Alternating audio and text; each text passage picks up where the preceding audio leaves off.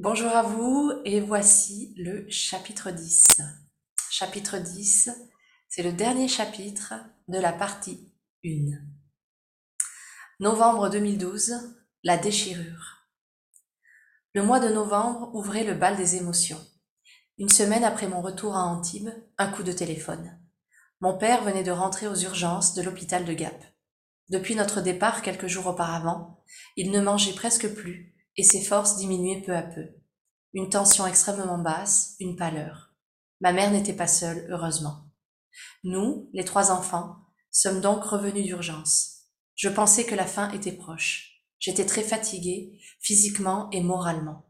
Toujours à l'affût, à guider le coup de fil qui annoncerait la nouvelle fatale. Les émotions se décuplaient. La peur, puis le soulagement, et de nouveau l'angoisse, et finalement le soulagement une nouvelle entrée à l'hôpital, puis un retour à la maison, et les allers-retours d'urgence entre la côte d'Azur et les Hautes-Alpes. Je continuais mes séances de psy, et en même temps, je me rendais compte que j'avais aussi besoin de temps pour moi. Je me noyais, et ma tête n'arrivait plus à sortir de l'eau. Mon sentiment égoïste de prendre soin de moi commençait à ressortir, et je me sentais extrêmement seule. Qui pouvait comprendre ce besoin que j'avais prendre du temps, qui pouvait comprendre que je n'en pouvais plus d'accourir à chaque coup de téléphone, d'être aux aguets. J'avais bien vécu ces derniers mois, j'avais voyagé, j'avais enchaîné les soirées, mais je me mentais à moi-même et je mentais à mes proches. Je faisais semblant que tout allait bien, mais ce n'était pas le cas. Le balai incessant des mesures médicales a alors commencé. Le taux d'oxygène, la tension et la température. On ne parlait qu'en chiffres et courbes. La température baissait, nous nous regardions et un instant de soulagement nous gagnait. La tension baissait, l'inquiétude. Je voyais cette rengaine incessante, et c'est à ce moment-là que mon cœur a lâché. Je ne reconnaissais plus la dynamique familiale. Je découvrais là, comme un vrai déclic, l'impact concret de cette maladie. Mon père était réduit à ce corps mesuré dans tous les sens, qu'il ne pouvait plus contrôler et qui le rendait si triste et mélancolique. Je voyais dans ses yeux sa douleur d'être autant diminué et de devoir compter sur ses filles pour s'occuper de lui comme d'un enfant. Depuis le mois de février, nous avions prévu de partir en vacances en Thaïlande, juste ma sœur et moi, en voyage organisé par son comité d'entreprise. C'était la première fois que nous parlions de partir juste nous deux, et cela signifiait énormément pour moi. Nous avions eu nos bas et nos hauts, beaucoup de bas pendant notre adolescence, et depuis quelques années, notre relation s'améliorait de jour en jour. Alors, ce voyage de deux semaines dans un pays si lointain me réjouissait plus que tous les déplacements effectués depuis longtemps. Je ne lui avais jamais dévoilé à quel point j'étais heureuse de savoir que nous serions ensemble pour découvrir cette culture et ce pays. Avec les mois qui défilaient, nous avions suspendu notre souffle, et nous ne parlions plus du voyage. Nous déciderions le moment venu. Le 10 novembre, alors que nous étions de nouveau tous les cinq réunis autour de mon père à l'hôpital, son visage un peu plus serein, la question du départ en Thaïlande le 13 est remontée à la surface. Ma mère ne voulait pas que nous partions. Pour mon père, c'était le contraire. Je lui avais un peu parlé de ce désir de voyager avec ma sœur, et il nous avait gentiment grondé lorsque nous avions évoqué la possibilité de rester. La situation était délicate. Ma sœur et moi avions vécu la maladie de manière différente.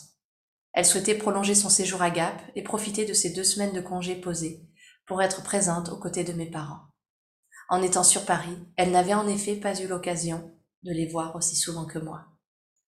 De mon côté, j'étais épuisée et j'avais besoin de partir. Ce jour-là, c'était un véritable besoin, presque un besoin de survie. Je devais prendre du recul et souffler un peu. Mon père était convaincant. Il nous a demandé de partir pour lui pour qu'on lui ramène un souvenir, pour qu'on profite de notre temps toutes les deux. Alors que je redescendais à Antibes pour poser ma voiture, faire ma valise et me préparer, ma sœur remontait à Gap avec mon frère pour faire ses propres bagages. Le mardi 13 novembre, jour du départ, je me rendais à l'aéroport de Nice pour prendre l'avion vers Paris. Ma sœur et moi avions convenu de nous retrouver à Paris-Charles de Gaulle pour continuer notre voyage vers Bangkok. À Nice, après mon enregistrement, du côté des portes d'embarquement, le téléphone s'est mis à sonner. Ma mère m'appelait, complètement paniquée. L'état de ton père s'est de nouveau aggravé. Elle me suppliait de ne pas partir. J'étais déboussolée, à moitié absente, la tête déconnectée. Et je me suis énervée contre moi-même, contre la vie, contre ma mère, contre mon père. Cette colère et cette frustration remontaient en moi comme une vague, et je ne comprenais pas. Comment pouvais-je en vouloir à ma famille? Comment savoir si ce yo-yo, état stable, état bon, état mauvais, état stable, continuerait encore longtemps Cela faisait des mois que je vivais ce mouvement permanent de bonnes en mauvaises nouvelles, de fausse alerte en fausse alerte. Je ne pouvais pas prendre de décision. J'appelais ma, ma sœur pour la consulter. Ces mots m'ont fait mal. Je les ai ressentis comme un sermon, comme si j'étais une mauvaise fille à vouloir partir, comme si je m'en foutais. Je ne lui en voulais pas. Elle ne pouvait pas connaître mes sentiments et émotions. J'avais gardé tout cela pour moi. Je montais donc dans l'avion en laissant mon âme penser pendant un instant qu'elle verrait l'Asie. Je dormais tout au long du vol, l'épuisement, les larmes, les yeux dans le vague. J'étais partagée entre le fait d'être déçue de ne pas partir, la colère contre ma mère, car je savais qu'elle ne voulait pas qu'on parte, la tristesse, la peur de ce qu'il risquait d'arriver, la frustration. Je ne pouvais m'empêcher de me poser la question de ce que j'allais ressentir s'il ne se passait rien dans les prochaines semaines. Et en même temps, je me culpabilisais de penser ça. Et que ressentirais-je si effectivement il se passait quelque chose? À Paris, ma sœur m'attendait à la sortie. Je l'ai prise dans mes bras, la gorge nouée. Je lui ai tendu ma valise, elle l'a rangée dans le coffre de la voiture, et j'ai pris place sur le siège passager. En regardant l'aéroport s'éloigner au loin, je me suis mise à pleurer. Je ne pleurais pas de tristesse pour mon père, mais pour moi, et le trait que je tirais sur le fait de prendre ce temps pour moi.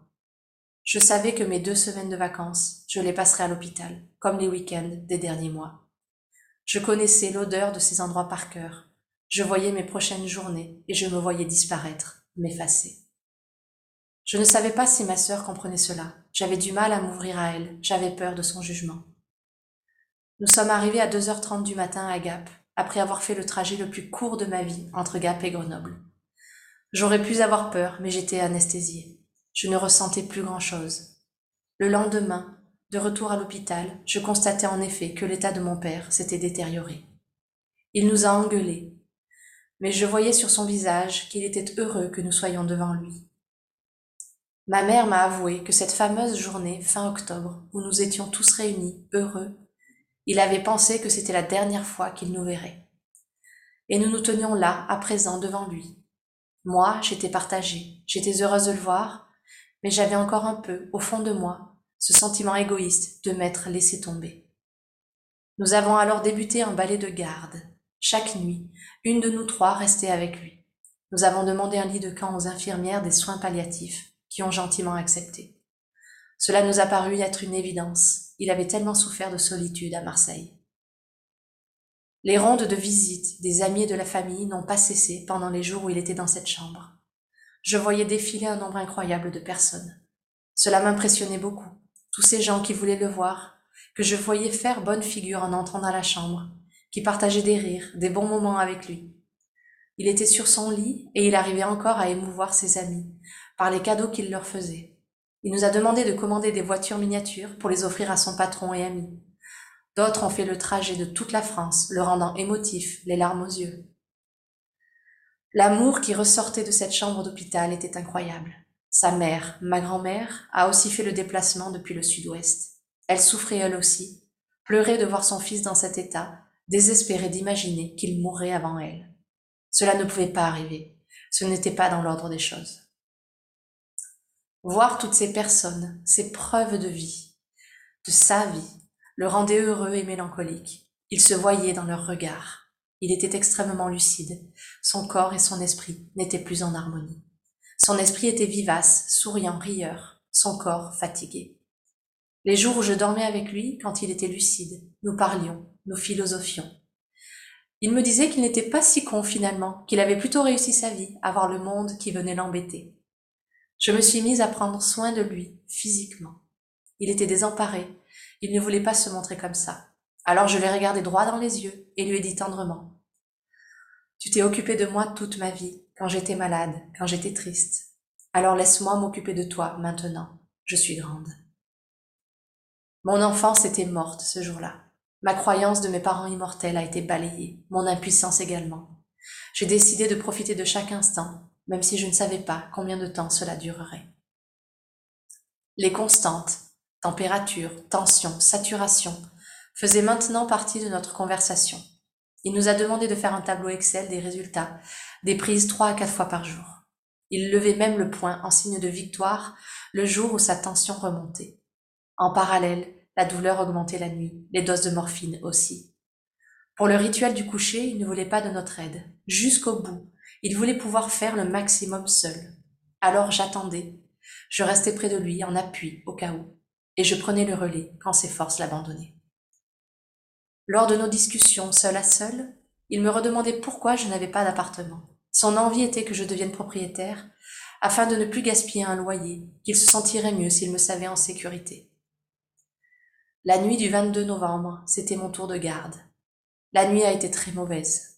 Je m'occupais de lui du mieux que je le pouvais, mais sa douleur était insoutenable. Il gémissait, il délirait. Quand sa conscience refaisait surface, il me regardait comme sa petite fille. Nous parlions un peu. Je n'arrivais pas à lui dire je t'aime. Je lui transmettais ces trois mots lorsqu'il somnolait. J'avais peur qu'il comprenne mon désarroi. Toutes les cinq minutes, il tournait et gémissait. Il avait du mal à respirer. Il s'est alors, au milieu de la nuit, mis à me parler. Il m'a regardé avec un grand éclair de lucidité et à prononcer ces trois mots que je ne pourrai jamais oublier. Es-tu heureuse? Je restais interdite un instant, je ne pouvais pas répondre à sa question. Alors je lui ai renvoyé la balle. Et toi, as-tu été heureux? Il a souri, m'a embrassé. Deux, trois larmes se sont mises à couler sur mes joues. Le temps suspendu, l'air assaini. Il m'a murmuré Pleure pas, puis il s'est remis à délirer. Ces microsecondes où nous étions connectés avec nos sentiments, un amour pur, l'essence même d'une relation magnifique entre un père et sa fille. Dans la nuit, sa respiration s'est détériorée. Au réveil, une crise de panique. Cette nuit-là, je le regardais tendrement, je l'aidais, je le soutenais. Je ne dormais pas, je tenais le choc pour lui. Je voulais lui montrer que j'étais là. Je ne pouvais plus le voir souffrir autant, je me décomposais moi-même à chaque respiration difficile. J'ai appelé ma meilleure amie. Elle est venue me retrouver à l'hôpital. Ma mère et ma sœur nous ont rejoints en début de matinée pour prendre la relève. J'étais épuisée de cette nuit blanche. Nous avions du mal à le comprendre parfois, ayant du mal à s'exprimer, à ce que sa bouche délivre le message que ses yeux et son esprit arrivaient toujours si bien à formuler. Quand on le comprenait, c'était pour nous demander de faire des gâteaux pour le personnel, de téléphoner à telle personne pour avoir des nouvelles. Il ne pensait pas à lui, il pensait encore aux autres et à nous. Mon frère était encore à Paris pour ses études, et mon père refusait de lui demander de venir. Mais je sentais que mon frère lui manquait, qu'il refusait de s'envoler tant qu'il ne serait pas là. Je sentais également que cette journée sera sûrement une des dernières. J'ai demandé à une infirmière si je pouvais avoir accès à une salle de repos pour être seule avec ma meilleure amie. Et cet après-midi, comme une zombie, je suis sortie de la chambre de mon père, je me suis assise dans cette salle et, ma meilleure amie à mes côtés, je me suis mise à pleurer toutes les larmes de mon cœur. De longues minutes interminables où mon corps n'existait plus. Je n'étais moi-même que tristesse. Et je ne souhaitais alors qu'une chose, que cela se termine, qu'il passe de l'autre côté que sa souffrance se termine. Quand on était proche d'une personne malade, on voulait sa guérison bien entendu, et l'on espérait encore et toujours. Mais lorsqu'on le voyait disparaître petit à petit, n'être plus que souffrance, que chaque respiration n'était que douleur, que son regard nous suppliait d'arrêter, comment pouvait-on culpabiliser à la pensée de souhaiter sa mort?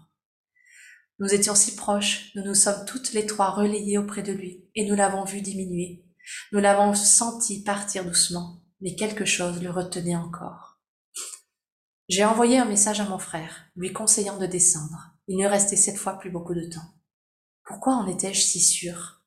N'était-ce pas une autre fausse alerte? Du plus profond de mon âme, je sentais que l'on vivait nos derniers moments de famille à cinq. En milieu d'après-midi, j'hésitais à partir me poser et me doucher, ou à rester avec ma mère et ma sœur. Quelque chose me retenait de partir. Je le sentais, je le sentais. Mon frère nous a répondu. Il allait prendre le premier train du lendemain. Il arrivait. Mon père a entendu la nouvelle. Il s'est endormi. Vendredi soir, le 23 novembre, j'ai vu ce balai de visite augmenter. Il y avait énormément de monde dans le couloir, attendant son tour pour entrer dans la chambre. J'hésitais. La soirée approchait. Les gens rentraient doucement chez eux. Ma mère et ma sœur ont décidé de prendre la garde à deux. Après beaucoup de réflexions, je décidai de partir chez ma meilleure amie, qui habitait près de l'hôpital, afin de me reposer un peu. Je ne pouvais pas, psychologiquement, rester cette nuit-là. Je sentais que je ne le supporterais pas. Je suis sortie de l'hôpital pour aller dormir chez ma meilleure amie. Nous avons, nous avons passé la soirée à discuter. J'exorcisais ma nuit passée, mes pensées, mes culpabilités, ce tabou de la société à désirer sa mort, sa délivrance, notre délivrance à tous. Minuit, je me décidai à aller me coucher. Trente minutes plus tard, le téléphone sonnait, et je savais. Sans avoir décroché, je savais déjà ce que j'allais entendre. Impossible de me rappeler qui était au bout du fil, des mots exacts prononcés, mais le message était clair. C'est fini. Mon père est parti. Je poussai un énorme soupir, de soulagement, de tristesse. Le temps était en suspens. Je n'entendais plus rien, les sons étouffés, les yeux dans le vague. J'accueillais la nouvelle. Puis j'ai réalisé, et je me suis rhabillée en vitesse. Dix minutes plus tard, j'étais de nouveau à l'hôpital. Puis mes grands-parents nous ont rejoints. Mon frère n'était pas encore arrivé, nous lui avons appris la nouvelle au téléphone. Je retrouvai ma mère et ma sœur, nous nous sommes embrassés, nous avions les larmes aux yeux. J'avais tellement pleuré auparavant que je ressentais une grande sérénité. Je suis rentrée dans la chambre pour voir mon père. On aurait pu penser qu'il dormait paisiblement. Nous avons alors informé ses amis les plus proches, qui nous ont eux aussi rejoints.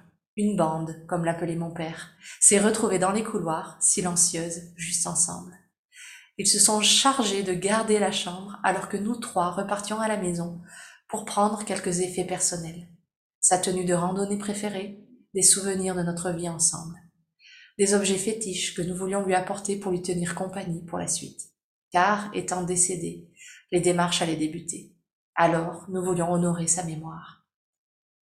À notre retour à l'hôpital, une heure plus tard, des visages familiers.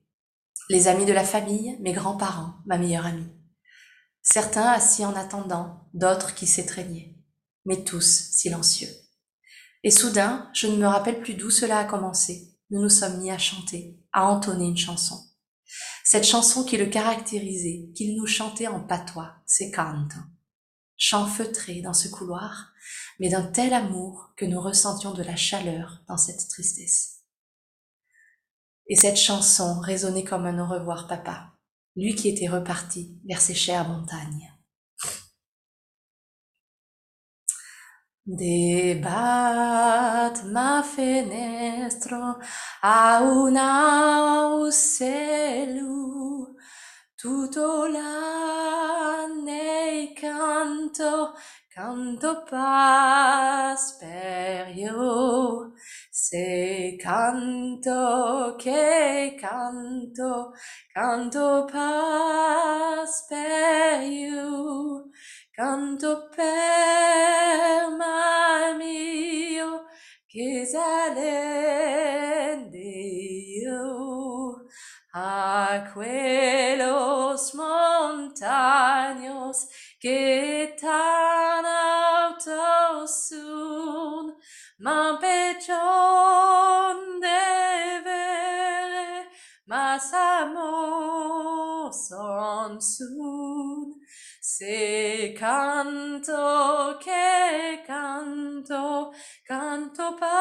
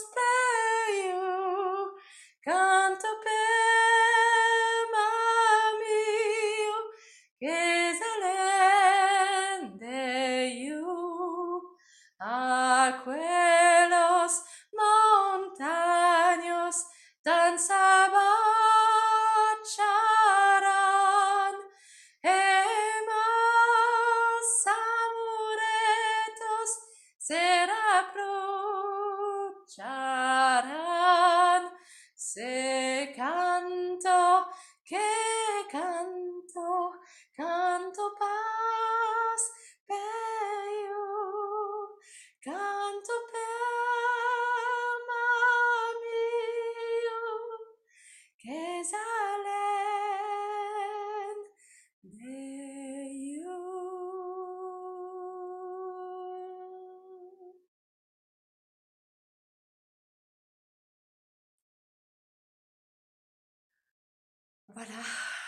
ce chapitre 10, euh, le chapitre qui clôture la partie 1 euh, de ce récit autobiographique.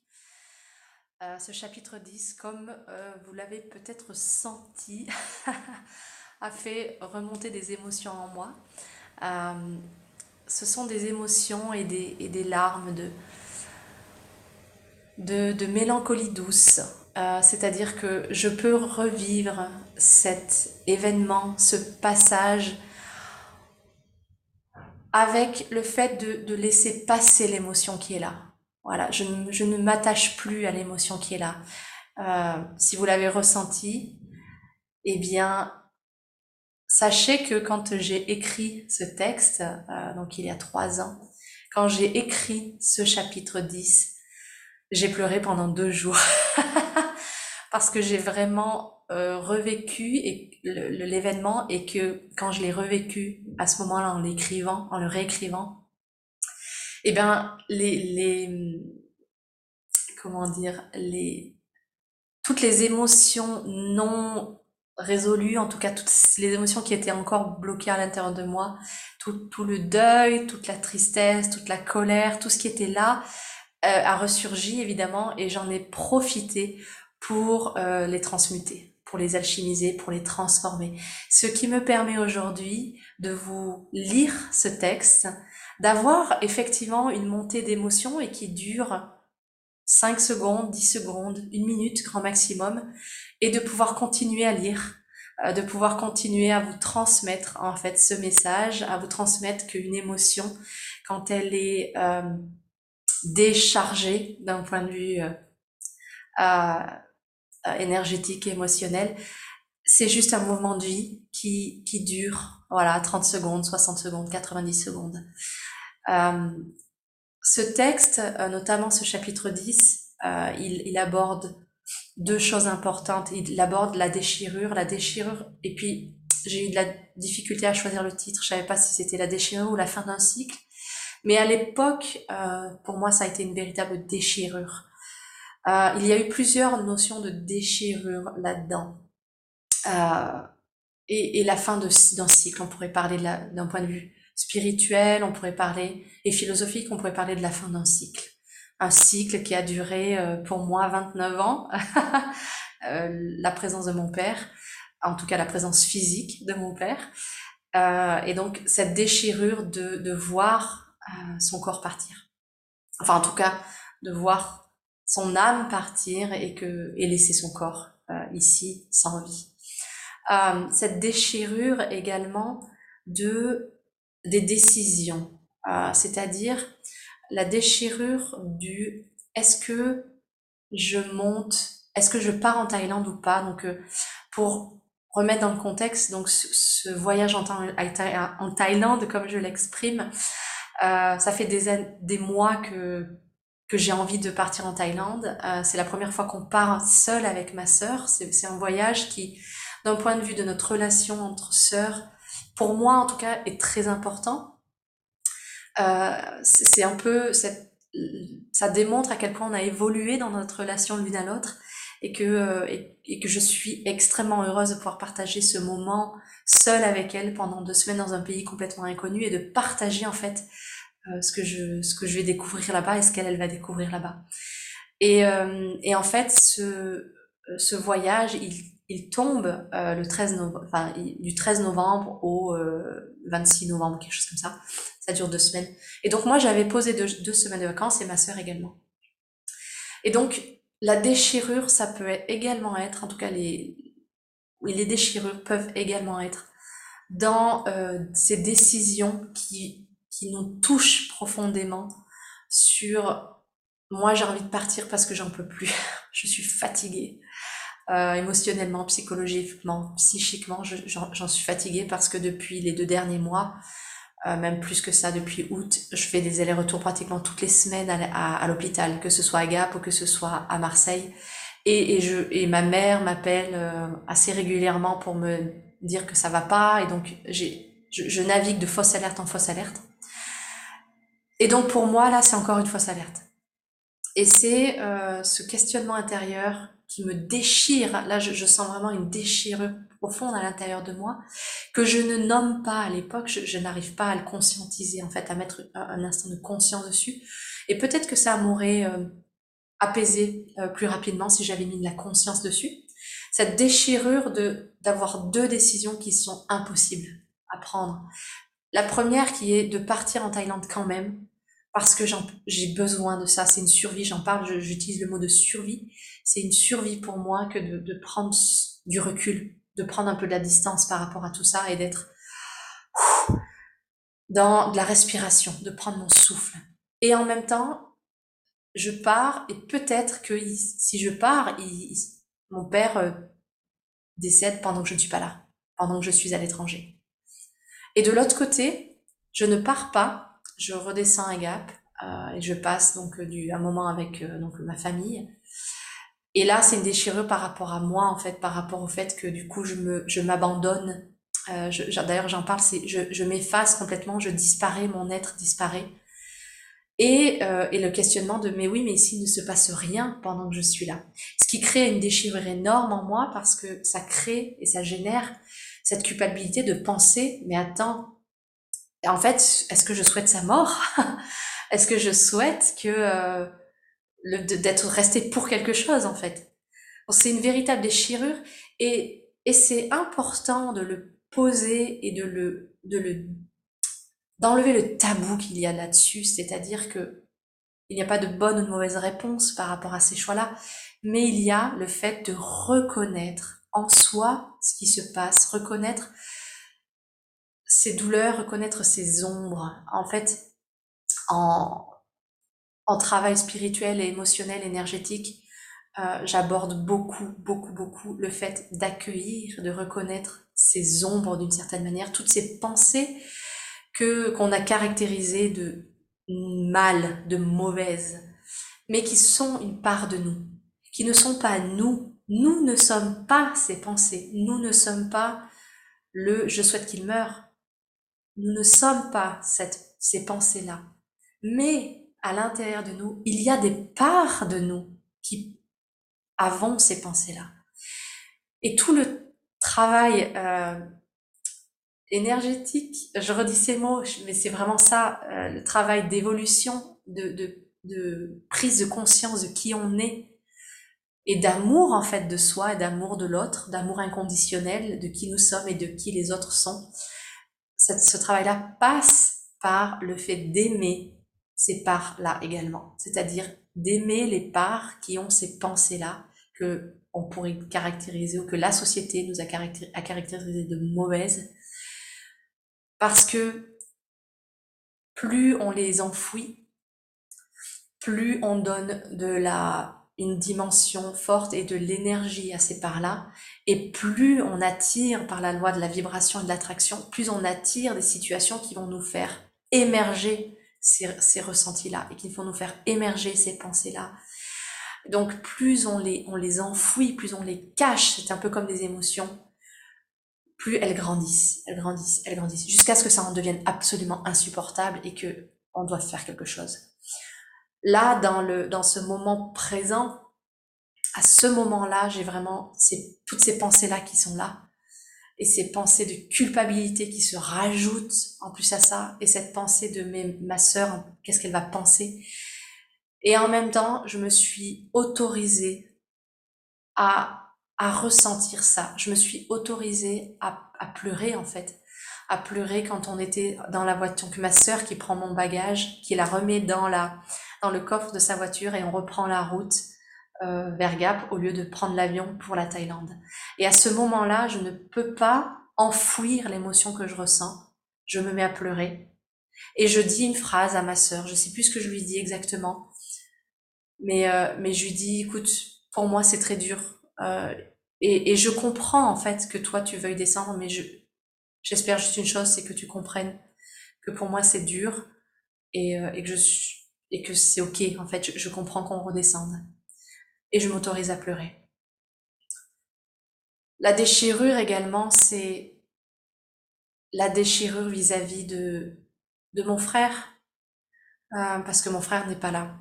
Euh, et j'hésite un maximum, un maximum, un maximum de temps avant de lui envoyer un message pour dire écoute, redescends parce que là, je sens que c'est vraiment la fin. Et, euh, et puis la déchirure de cette fameuse nuit du 23 au 24. Est-ce que je reste? Et de nouveau, savoir écouter ce qui est en soi. Et je le sais en fait, je le sais que cette nuit c'est la dernière je le sais. Par rapport à la nuit que j'ai vécue la veille, la, nuit du 22 au 23, où j'ai passé la nuit avec lui, où je n'ai pas dormi, où on a eu cet échange euh, d'âme très fort sur euh, es-tu heureuse et, moi qui ne sais pas répondre et qui arrive et qui tourne la, la phrase d'une autre manière. Euh, le fait de ne pas arriver à lui dire je t'aime, parce que pour moi, lui dire je t'aime à ce moment-là, c'est, c'est reconnaître qu'il est en train de mourir et qu'il va mourir. Euh, il y avait une certaine pudeur en fait dans notre famille, en tout cas avec lui, c'est que je ne lui disais pas souvent je t'aime. D'ailleurs, je crois que je fais très très très rarement dit.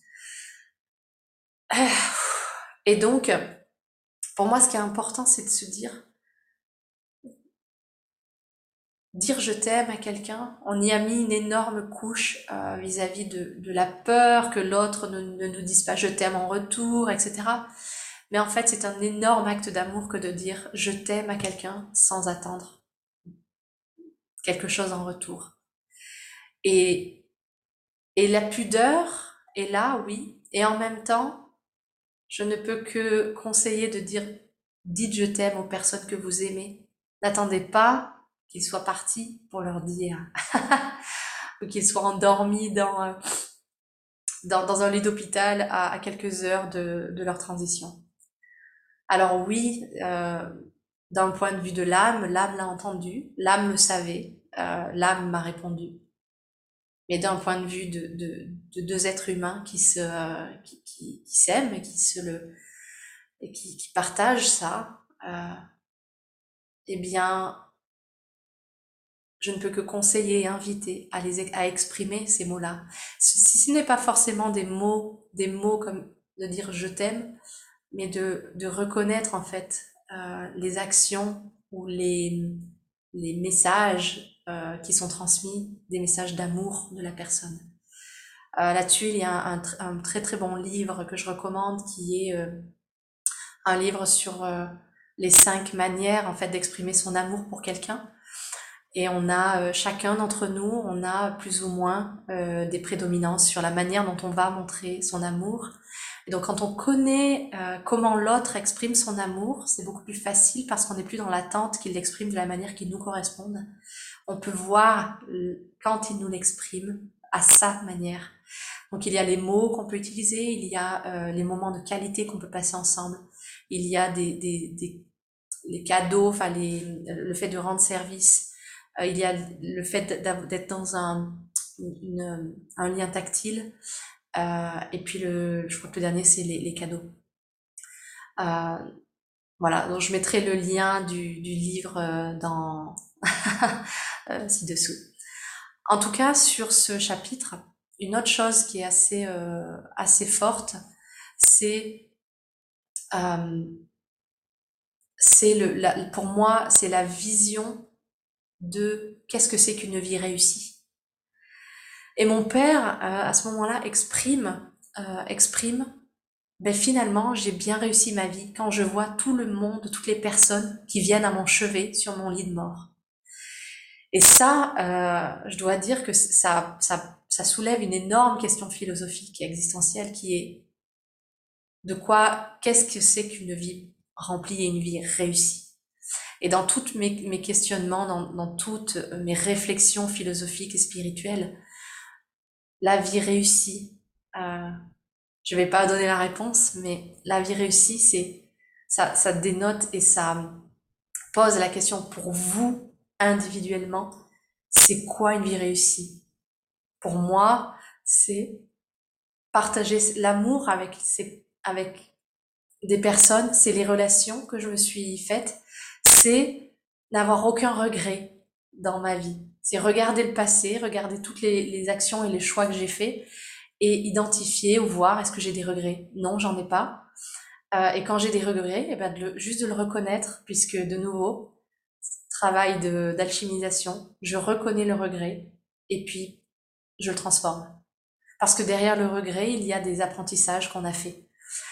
Donc, la, la vie réussie, pour moi, ça, c'est lié à, au chemin que j'ai parcouru. C'est pas lié à tous les, à toutes les destinations que j'ai atteintes, mais plutôt à tout ce que j'ai traversé, à tout ce que j'ai appris, aux, rencontres que j'ai faites, au chemin que je que je j'ai parcouru et que je continue de parcourir aujourd'hui, en suivant au maximum ma joie intérieure, mon alignement intérieur, euh, et puis en apprenant en fait de mes de mes bas, euh, en apprenant de mes hauts, en célébrant. Euh, et donc c'est ok que la notion de qu'est-ce qu'une vie réussie évolue avec le temps, puisque nous nous évoluons, nous changeons nous ne sommes pas les mêmes personnes qu'il y a même cinq minutes, qu'il y a 15 ans. Et donc, de reprendre de temps en temps ce, questionnement de c'est quoi une vie réussie pour moi? Eh bien, ça permet de, se reposer la question, de se repositionner dans sa vie, dans OK, là, aujourd'hui, si je fais un état des lieux, où est-ce que j'en suis? La mort, de toute façon, elle amène énormément de questionnements. Euh, on va, je vais aborder ça dans les chapitres qui suivent, dans la partie numéro 2, dans la partie 2, euh, qui fait suite euh, donc au décès de, mon père. Et pour terminer sur ce chapitre 10 en particulier, euh, la fin, la fin est, pour moi très émouvante et, et absolument fantastique parce que dans ce moment-là de, de mort, ce qui m'a marqué profondément, c'est l'amour, l'amour et le lien euh, qu'il y avait euh, à l'hôpital notamment, où je me souviens encore aujourd'hui d'être revenu donc de la maison avec des objets qui avaient caractérisé un peu la vie de mon père. Donc on est revenu avec quatre ou cinq objets. Et on, arrive dans, cette, dans ce couloir d'hôpital, donc qui est en soins palliatifs, et on se retrouve avec toutes ces personnes qui, qui comptaient pour mon père, et on se met à chanter dans cet hôpital. Et, et ce qui, ce qui euh, transparaît vraiment dans, la notion de ce qui transpire de cette, communion, c'est l'amour d'un être. Et mon père, à ce moment-là, était avec nous. Pas son corps physique, mais son âme. Clairement, il était là, il était avec nous. Et donc, d'un point de vue de, de la, du questionnement, en fait, sur, à ce moment-là, on y croit, on n'y croit pas. En tout cas, moi, je sais à ce moment-là que mon père était avec nous, à côté de nous. Je pouvais le sentir, je pouvais le percevoir comme une énergie qui était là et qui nous regardait avec une énorme bienveillance. Et donc ça aussi, c'est quelque chose que je, que je voulais aborder, c'est le fait de qu'il y a derrière le voile de nos yeux et de nos perceptions, il y a d'autres dimensions, il y a d'autres aspects que nous ne voyons pas forcément, que parfois nous percevons. Et quand les voiles se, déchirent, en fait, on peut vraiment les ressentir profondément. Les transitions de certaines de personnes, les, les décès euh, physiques de personnes, sont des moments où ce voile se déchire. Euh, et donc ce sont des moments où on perçoit vraiment ce lien à un autre monde, ce lien à, à, à, autre chose que juste le corps physique et le corps humain tel que tel qu'on le perçoit et tel qu'on le touche.